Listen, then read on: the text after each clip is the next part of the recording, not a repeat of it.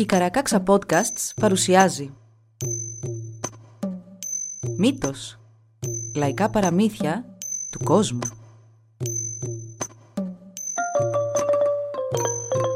Κάποιες ιστορίες μπορεί για κάποιους να περιλαμβάνουν ευαίσθητο υλικό.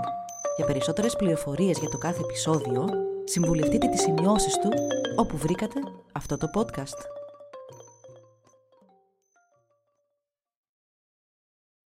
Η χρυσή ρίζα Ο άνθρωπος που είναι περίεργος και θέλει να μάθει περισσότερα από όσα του πρέπουν, πάντα κρατά μαζί του το σπίρτο που θα ανάψει φωτιά στην πυρητιδαποθήκη της μοίρας του. Και ο άνθρωπος που χώνει τη μύτη του στις υποθέσεις των άλλων, πολύ συχνά χάνει τις δικές του. Γενικά, ο άνθρωπος που σκάβει τρύπες για να βρει θησαυρό, τελικά ανοίγει το χάσμα στο οποίο ο ίδιος θα πέσει. Αυτό συνέβη και στην κόρη του Κυπουρού, όπως θα μάθουμε παρακάτω. Μια φορά και έναν καιρό ήταν ένας Κυπουρός που όσο σκληρά και αν δούλευε δεν κατάφερνε να βγάλει αρκετά για να θρέψει την οικογένειά του. Έτσι έδωσε από ένα μικρό γουρουνάκι στην καθεμιά από τις τρεις του κόρες για να τα μεγαλώσουν και να έχουν έστω και κάτι λίγο για πρίκα. Η Πασκούτσα και η Τσίτσε, που ήταν οι μεγαλύτερες, πήραν τα γουρουνάκια τους και τα πήγαν να βοσκήσουν σε ένα πανέμορφο λιβάδι. Αλλά δεν ήθελαν να πάρουν μαζί τους την Παρμετέλα την μικρότερη και την έδιωξαν και της είπαν να πάει να βοσκήσει το δικό της γουρουνάκι αλλού. Έτσι η Παρμετέλα πήγε με το γουρουνάκι της σε ένα δάσος όπου οι σκιές κρύβονταν από τις επιθέσεις του ήλιου. Έφτασε μπροστά σε ένα ξέφωτο με ένα δέντρο με χρυσά φύλλα και ένα ριάκι στη μέση. Ένα ριάκι τόσο ελκυστικό σαν την μετρέσα ενός πανδοχείου που προσφέρει κρύο νερό στους περαστικούς απευθύνοντάς τους γοητευτικά βλέμματα και λόγια. Η Παρμετέλα έκοψε ένα χρυσό φύλλο από το δέντρο και το πρόσφερε στον πατέρα της, ο οποίος με μεγάλη χαρά πήγε και το πούλησε, κερδίζοντας έτσι 20 δουκάτα. Ένα ποσό που βούλωσε αρκετές τρύπες στις υποθέσεις του. Όταν ρώτησε την κόρη του που το είχε βρει, εκείνη του είπε «Πάρτε το πατέρα μου και μην κάνετε άλλες ερωτήσεις. Μην πάτε να χαλάσετε την τύχη σας». Την επόμενη μέρα το κορίτσι ξαναπήγε στο δέντρο και έκοψε άλλο ένα φύλλο και μετά κι άλλο κι άλλο μέχρι που το δέντρο έμεινε γυμνό λες και ήταν φθινόπορο. Σκέφτηκε τότε πως το δέντρο έπρεπε να είχε και χρυσές ρίζες αλλά ήταν πολύ αδύναμο και δεν μπορούσε να τις ξεριζώσει.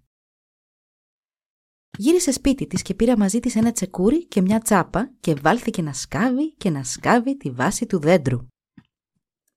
Σαν είχε σκάψει αρκετά και φαινόντουσαν πια αρκετές από τις ρίζες, έσπρωξε τον κορμό να πέσει και από κάτω φανερώθηκε μια πορφυρή σκάλα.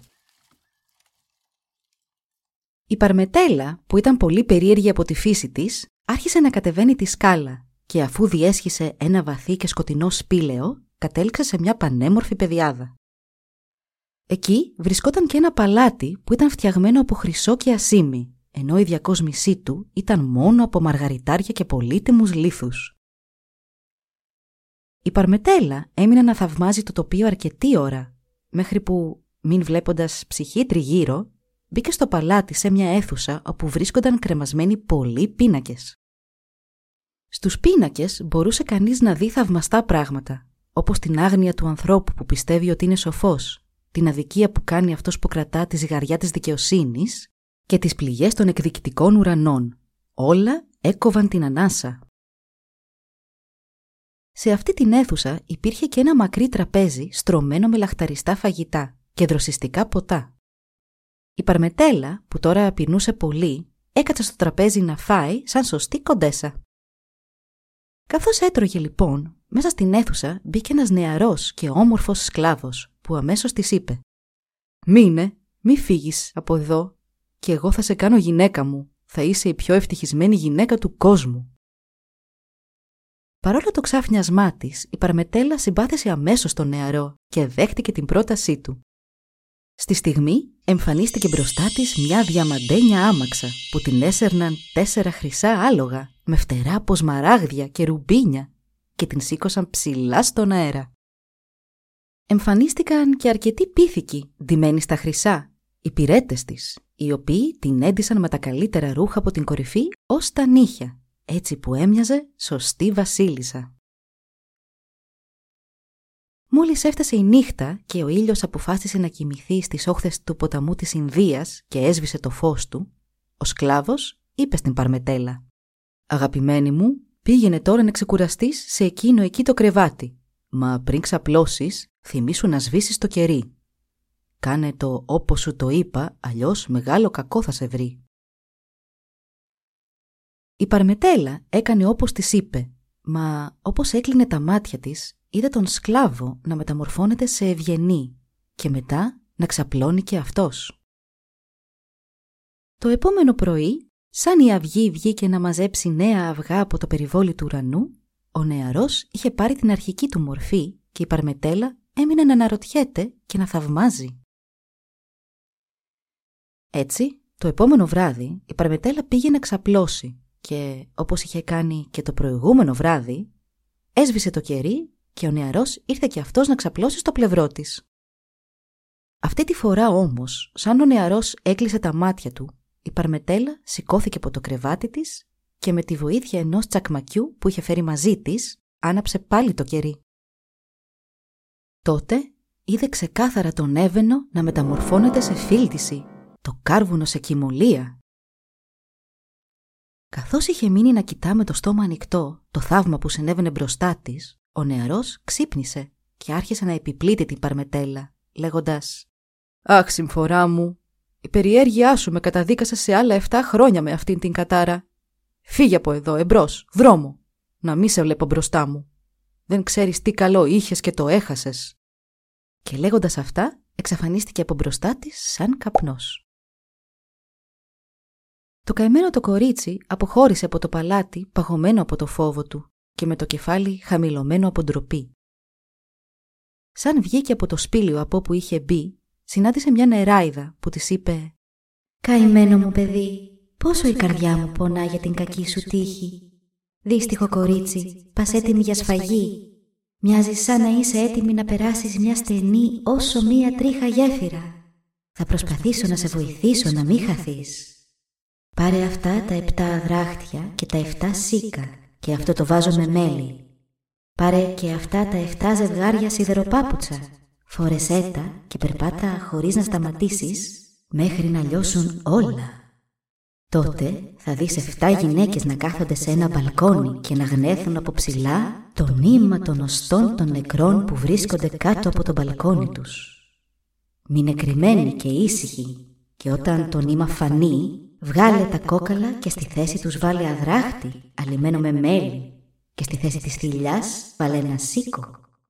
Μόλις οι γυναίκες ανεβάσουν το αδράχτη στο μπαλκόνι τους και δοκιμάσουν το μέλι, θα πούν «Όποιος μου γλύκανε τα δράχτη, καλή τύχη θενάχει». Θα επαναλάβουν αυτά τα λόγια αρκετές φορές. και έπειτα η μια μετά την άλλη θα πούν «Εσύ που μας έφερες τα γλυκά, εμφανίσου» Αλλά εσύ να πεις «Όχι, θα με φάτε». Η άλλη τότε θα πει «Στο κουταλάκι μας σου υποσχόμαστε, δεν θα σε φάμε». Εσύ όμως να μείνεις ακίνητη και θα ακούσεις «Στο σάλιο μας κάνουμε όρκο, δεν θα σε φάμε». Μην κουνήσεις ρούπι από τη θέση σου, θα σου πούν τότε «Μα τις σκούπες μας σου λέμε βγες, δεν θα σε φάμε». Μην τις πιστέψεις, μετά θα πούν σου ορκιζόμαστε στον σούγλο μας, δεν θα σε φάμε. Εσύ κλείσε το στόμα σου, αλλιώς θα το πληρώσεις ακριβά. Στο τέλος θα σου πούν «Σου υποσχόμαστε στον αστραπόβροντο ότι δεν θα σε φάμε». Τότε κι εσύ να βγεις και θα είσαι ασφαλής, δεν θα σε φάνε. Αφού τελείωσε η νεράιδα, η Παρμετέλα πήρε τον δρόμο πάνω από κοιλάδες και λόφους και μόλις πέρασαν 7 χρόνια το τελευταίο ζευγάρι σιδεροπάπουτσα έλειωσε κι αυτό. Πλησίασε τότε ένα σπίτι που στο μπαλκόνι του βρίσκονταν οι 7 γυναίκες που έγνεθαν. Ακολουθώντας τις οδηγίες της νεράιδας, η Παρμετέλα υπέμεινε τις ψευτοϋποσχέσεις τους και τους δελεασμούς των γυναικών μέχρι που τελικά ορκίστηκαν στον αστραπόβροντο. Τότε η Παρμετέλα εμφανίστηκε μπροστά τους και ανέβηκε στο μπαλκόνι. Οι 7 γυναίκες της είπαν τότε «Προδότρα, εσύ είσαι ο λόγος που ο αδερφός μας έζησε άλλα 7 χρόνια με την κατάρα στο παλάτι σαν σκλάβος. Παρόλο που ήσουν προετοιμασμένοι και φέρθηκες έξυπνα με τους όρκους μας, θα έρθει και η σειρά σου να πληρώσεις ό,τι χρωστάς. Μην αμφιβάλλεις στιγμή γι' αυτό. Τώρα όμως κάνε ό,τι σου πούμε. Πήγαινε και κρύψου πίσω από αυτή τη σκάφη και όταν καταφτάσει η μάνα μας, που αν σε δει θα σε κάνει μια χαψιά, πετάξου και πιάσε την από πίσω και μην την αφήσεις αν δεν σου ορκιστεί στον αστραπόβροντο πως δεν θα σε πειράξει. Η Παρμετέλα έκανε όπως της είπαν οι γυναίκες και αφού η Δράκαινα ορκίστηκε στο πυρόφτιαρο, στην ανέμη, στο καρούλι, στο προσκέφαλο και στον πάσαλο, ορκίστηκε και στον αστραπόβροντο και η Παρμετέλα την ελευθέρωσε από τη λαβή της. Παρουσιάστηκε μπροστά της και η Δράκαινα της είπε «Αυτή τη φορά με νίκησες, αλλά να προσέχεις προδότρα γιατί με την πρώτη βροχή θα σε στείλω να καείς σε λάβα». Μια μέρα η Δράκαινα, που πάντα έψαχνε να βρει τρόπο να καταβροχθήσει την Παρμετέλα, πήρε δώδεκα σακιά με κάθε λογή σπόρους, αρακά, φακές, ρεβίθια, φασόλια, φασολάκια και λούπινα και τους ανακάτεψε. Έπειτα είπε στην Παρμετέλα «Προδότρα, πάρε αυτούς τους σπόρους και ξεχώρισέ τους τον καθένα στο είδος του. Αν δεν είναι όλοι ξεχωρισμένοι μέχρι το βράδυ, τότε θα σε φάω». Η καημένη Παρμετέλα έκατσε δίπλα στα σακιά και άρχισε να κλαίει με μαύρο δάκρυ. «Αχ, μητέρα, μητέρα, αυτή η χρυσή ρίζα με έκανε στα αλήθεια κακορίζικη. Τώρα η δυστυχία μου ολοκληρώθηκε, γιατί από τότε που είδα το μαύρο πρόσωπο να γίνεται άσπρο, όλος μου ο κόσμος μαύρισε. Αλίμονο, είμαι τελειωμένη, καταδικασμένη, σαν να είμαι ήδη στο στόμα της δράκενας και δεν υπάρχει κανείς να με βοηθήσει, κανείς να με συμβουλέψει, κανείς να με παρηγορήσει. Καθώς έκλαιγε έτσι το κορίτσι, τσαφ, να σου μπροστά της ο αστραπόβροντος, μιας και το ξόρκι που τον κρατούσε φυλακισμένο είχε λήξει. Αν και ήταν πολύ θυμωμένος με την παρμετέλα, η καρδιά του δεν θα άλλαζε ποτέ. Και βλέποντάς την να υποφέρει, της είπε «Προδότρα, γιατί κλαις έτσι» και το κορίτσι του διηγήθηκε για τη δοκιμασία που της είχε αναθέσει η μητέρα του και πως ήθελε να τη φάει. Τι είπε τότε ο αστραπόβροντος. Ξέχασε τους φόβους και ηρέμησε την καρδιά σου γιατί τίποτα κακό δεν θα συμβεί. Σκόρπισε τότε όλους τους σπόρους στο έδαφος και μετά φώναξε να βγουν από το έδαφος μυρμήγκια, που έπιασαν αμέσως δουλειά. Ξεχώρουσαν όλους τους σπόρους κατά είδος και η Παρμετέλα τους έβαζε όλους σε διαφορετικά σακιά. Μόλις γύρισε σπίτι και η Δράκαινα είδε ότι η δουλειά είχε γίνει, απελπίστηκε και φώναξε «Αυτός ο αστραπόβροντος με ξεγέλασε. Αλλά δεν θα σε αφήσω να ξεφύγεις τόσο εύκολα. Πάρε αυτά τα υφάσματα που είναι αρκετά για να φτιαχτούν 12 στρώματα και μέχρι το βράδυ να είναι έτοιμα και γεμισμένα με πούπουλα, αλλιώς θα σε κάνω κύμα και θα σε φάω. Το δύσμηρο κορίτσι πήρε τα υφάσματα και πήγε και έκατσε σε μια γωνιά. Άρχισε να κλαίει τόσο δυνατά που τα δάκρυά της έτρεχαν σαν βρύσες από τα μάτια της. Εμφανίστηκε όμως πάλι ο αστραπόβροντος που την άκουσε από μακριά και της είπε «Μην κλαις προδότρα και θα σε βοηθήσω εγώ. Λύσε τα μαλλιά σου και άπλωσε τα υφάσματα στο έδαφος. Στάσου πάνω τους και ξεκίνε να φωνάζεις και να οδύρεσαι πως ο βασιλιάς των πουλιών πέθανε και κοίτα να δεις τι θα γίνει».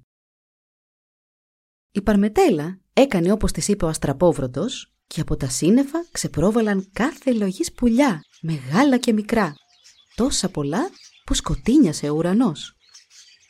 Χτυπώντας τα φτερά τους έπεφταν άπειρα πούπουλα στο έδαφος και σε μία μόλις ώρα όλα τα στρώματα ήταν γεμάτα. Μόλις η Δράκαινα γύρισε σπίτι και είδε ότι η δουλειά είχε γίνει, φούσκωσε από θυμό και όταν ήταν έτοιμη να σκάσει άρχισε να τσιρίζει. «Ο αστραπόβροντος νομίζει πως είναι εξυπνότερος από εμένα, αλλά να με δέσετε στην ουρά γορίλα αν αφήσω εγώ την Παρμετέλα να μου ξεφύγει» και γυρνώντας την Παρμετέλα, της είπε «Πήγαινε αμέσως στο σπίτι της αδερφής μου και πες της να μου στείλει τα μουσικά όργανα. Αποφάσισα πως ο αστραπόβρωτος θα παντρευτεί και μάλιστα θα του κάνουμε γιορτή που αξίζει μόνο σε βασιλιά». Ταυτόχρονα η Δράκαινα έστειλε μήνυμα με πουλί στην αδερφή της να σφάξει και να μαγειρέψει το κορίτσι που θα ερχόταν να τη βρει και ότι θα πήγαινε και αυτή να μοιραστούν το γεύμα. Η Παρμετέλα, ακούγοντας πόσο εύκολο ήταν αυτό το έργο που της ανέθεσε η Δράκαινα, ανακουφίστηκε και άφησε τον εαυτό της να δει τον κόσμο ξανά με αισιοδοξία. Πόσο λάθος όμως έκανε. Στο δρόμο που πήγαινε συνάντησε τον Αστραπόβροντο, ο οποίος βλέποντάς την να βιάζεται, τη ρώτησε. «Πού πας βρε φουκαριάρικο κορίτσι έτσι βιαστικά, δεν ξέρεις πως πας κατευθείαν για σφαγή; Με χαμόγελο στα χείλη δένεις μόνη σου τα δεσμά σου. Ακονίζεις από μόνη σου το μαχαίρι που θα σε σφάξει και ανακατεύεις με τα χέρια σου τα συστατικά του δηλητηρίου που θα πάρεις. Η δράκαινα για την οποία τραβάς ανέμελα είναι έτοιμη να σε φάει. Αλλά μη φοβάσαι. Πάρε αυτή τη φρατζόλα, αυτή τη δέσμη σανό και αυτή την πέτρα. Σαν θα φτάσεις στο σπίτι της θείας μου, εκεί θα δεις ένα σκυλί που αμέσως θα σου χυμίξει να σε δαγκώσει. Δώσε του τη φρατζόλα και θα τη στραβοκαταπιεί. Μόλις περάσεις το σκύλο, θα δεις ένα αφηνιασμένο άλογο που θα σε πλησιάσει να σε κλωτσίσει και να σε ποδοπατήσει. Δώσε του το σανό και θα του δέσεις τα πόδια. Τέλος, θα φτάσεις σε μια πόρτα που θα ανοιγοκλίνει από μόνη της με μανία. Βάλε στο άνοιγμα κάτω αυτή την πέτρα να σταματήσει την οργή της. Ανέβα τα σκαλιά και θα βρεθείς μπροστά στη δράκαινα που θα κρατά ένα μωρό στην αγκαλιά με τον φούρνο έτοιμο να σε μαγειρέψει. Τότε θα σου πει να κρατήσεις για λίγο το μωρό όσο εκείνη θα πάει να σου φέρει τα όργανα. Αλλά πρόσεχε, θα πάει να ακονίσει τους χαυλιόδοντές της για να σε ξεσκίσει καλύτερα. Χωρίς κανένα δισταγμό και έλεος, ρίξε το μωρό στο φούρνο, πάρε μόνη σου τα όργανα που είναι πίσω από την πόρτα και βγες τρέχοντας από εκεί μέσα, αλλιώς σίγουρα θα είναι το τέλος σου. Τα όργανα βρίσκονται σε ένα κουτί. Μην το ανοίξεις όμως εσύ, σε προειδοποιώ. Η Παρμετέλα έκανε όπως της είπε ο Αστραπόβροντος, αλλά καθώς γυρνούσε με το κουτί με τα όργανα παραμάσχαλα, το άνοιξε και όπ, από μέσα ξεπίδησαν ένα σωρό όργανα. Μια φλογέρα, ένας αυλός, μια γκάιντα, ένας πλαγίαυλος και άρχισαν να παίζουν όλα μαζί γεμίζοντας τον αέρα με μια περίγραπτη κακοφωνία, ενώ η Παρμετέλα τραβούσε τα μαλλιά της από απόγνωση. Εν τω μεταξύ, η Δράκαινα είχε επιστρέψει και μείνει βλέποντας πουθενά την Παρμετέλα, βγήκε στο παράθυρο και φώναξε στην πόρτα. «Σύνθλιψε την προδότρα!» Μα η πόρτα της απάντησε. «Κακό δεν θα κάνω στο κορίτσι, μιας και στην οργή μου βρήκε λύση». Τότε η Δράκαινα φώναξε στο άλογο. «Πάτα την κλέφτρα να τελειώσεις!» Μα το άλογο αποκρίθηκε «Ε, θα κάνω στο κορίτσι κακό, μιας και αυτή μου έδωσε σανό». Τέλος, η δράκαινα φώναξε στο σκύλο. «Δάγκωσέ τη να την κόψεις κομμάτια!» Αλλά το σκυλί της είπε. «Δεν θέλω να πάθει κακό η μικρή, γιατί αυτή μου έδωσε ψωμί». Η Παρμετέλα έτρεχε γύρω από τα όργανα, προσπαθώντας να τα πιάσει, αλλά χωρίς αποτέλεσμα, μέχρι που ήρθε δίπλα της και ο αστραπόβροντος, ο οποίος τη μάλωσε. Προδότρα, ακόμη να καταλάβεις ότι εξαιτίας της περιέργειάς σου έχεις φτάσει σε αυτό το σημείο. Και σφύριξε στα όργανα να γυρίσουν πίσω και τα έκλεισε πάλι στο κουτί τους. Η Παρμετέλα πήγε τότε το κουτί με τα όργανα στη μάνα του στραπόβροντου, η οποία, όταν είδε ότι και αυτή τη δουλειά την είχε φέρει εις πέρας η Παρμετέλα, είπε «Σκληρή μου μοίρα! Ακόμα και η ίδια μου η αδερφή δεν κατάφερε να μου δώσει την απόλαυση που αποζητώ. Άρχισαν και οι ετοιμασίες για τον γάμο του αστραπόβροντου και κατέφτασε και η νύφη. Ένα κακάσχημο πλάσμα, ένα συνοθήλευμα ασχήμιας, μια αρπιεία, μια διαβολική σκιά, ένας τρόμος, ένα τέρας. Μια τεράστια σκάφη στολισμένη με λουλούδια και φιόγκους που έμοιαζε με τσίρκο. Η Δράκαινα οργάνωσε ένα τρανόφαγο πότι για λόγου της και μιας και ήταν κακόβουλο και ύπουλο πλάσμα, Έβαλε το τραπέζι δίπλα σε ένα πηγάδι με τις 7 της κόρες να κάθονται εκεί δίπλα, κρατώντας από έναν πυρσό στο χέρι. Στην Παρμετέλα έδωσε να κρατάει δύο πυρσούς και να κάτσει στην άκρη του πηγαδιού, έτσι ώστε με μια λάθος κίνησή της να πέσει μέσα στο πηγάδι. Καθώς τα πιάτα στο τραπέζι πηγαινοερχόντουσαν, ο αστραπόβροντος, που ανακατευόταν μόνο και μόνο που έβλεπε την μελλοντική του νύφη, είπε στην Παρμετέλα «Προδότρα, με αγαπάς» «Από εδώ στον ουρανό», του αποκρίθηκε εκείνη. «Αν με αγαπάς, τότε δώσε μου ένα φιλί». «Ω, όχι», του είπε τότε εκείνη. «Κοίτα τι εξαίσιο πλάσμα έχεις δίπλα σου που σύντομα θα γίνει όλο δικό σου. Σας εύχομαι κάθε ευτυχία και πολλούς απογόνους». «Είναι προφανές πως δεν σου κόβει και πολύ», διέκοψε τότε η νύφη. «Και όσα χρόνια και να περάσουν, έτσι κουτί θα μείνεις». «Τι χαζή σεμνοτυφία είναι αυτή, να σου ζητά ένας τόσο όμορφος νεαρός να τον φιλήσεις. Εδώ εγώ αφήνω βοσκούς και ζητιάνους να μου κάνουν άλλα κι άλλα». Ακούγοντας το αυτό, ο γαμπρός κοκκίνησε από θυμό και το φαγητό του έκατσε στον λαιμό. Αλλά προσποιήθηκε πως δεν είχε ακούσει τίποτα και χαμογέλασε όπως πριν, σκεπτόμενος πως θα έπαιρνε εκδίκηση μετά. Άρχισε να τελειώνει το γλέντι και μετά από λίγο ο αστραπόβροντος πλησίασε την ύφη του και της είπε «Είδες σύζυγέ μου πως αυτό το περήφανο πλάσμα αρνήθηκε να με φιλήσει» Μα ήταν τόσο κουτί να αρνηθεί να φιλήσει έναν τόσο όμορφο νέο σαν και σένα. Εγώ αφήνω βοσκούς να με φιλούν για το τίποτα. Ε, εκεί δεν άντεξε άλλο ο αστραπόβροντος, άστραψε και βρόντιξε και χωρίς να το καταλάβει καλά-καλά, άρπαξε ένα μαχαίρι και το βύθιζε στο στέρνο της νύφης του. Στη συνέχεια την έθαψε στο κελάρι. Πήγε τότε στην Παρμετέλα, την αγκάλιασε και της είπε «Είσαι το πετράδι μου, το άνθος όλων των γυναικών, ο καθρέφτης της τιμής. Γύρνα λίγο να με κοιτάξεις και μένα. Δώσε μου το χέρι και τα χείλη σου. Έλα κοντά μου και θα είμαι δικό σου παντοτινά. Το επόμενο πρωί, σαν ο ήλιος έβγαλε τα φωτεινά του άτια από το σκοτεινό του στάβλο να βοσκήσουν στα λιβάδια της αυγής, η Δράκαινα κατέφτασε με φρέσκα αυγά για το νιόπαντρο ζευγάρι για να τα δώσει στην ύφη της και εκείνη να της πει Ευτυχισμένη όποια παντρεύεται και τη τυχαίνει τέτοια πεθερά. Αλλά στην αγκαλιά του γιού της βρήκε την Παρμετέλα και, μαθαίνοντας τι είχε γίνει, έτρεξε στην αδερφή της να βρουν μαζί μια λύση να ξεφορτωθούν αυτό το αγκάθι χωρίς να μπορέσει να τη σταματήσει ο αστραπόβροντος.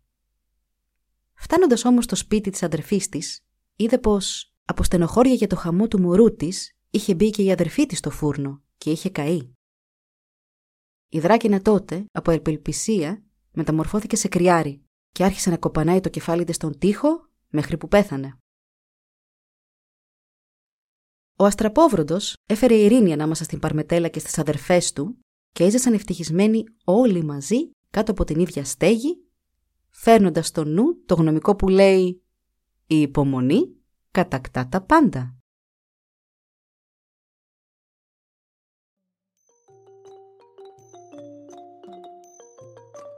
Εδώ λοιπόν η ιστορία μας έλαβε τέλος. Μπορείτε να μας βρείτε στην ιστοσελίδα www.karakaksa.org για να μας ακολουθήσετε και να μας υποστηρίξετε. Σας ευχαριστούμε που μας παρακολουθήσατε. Γεια σας!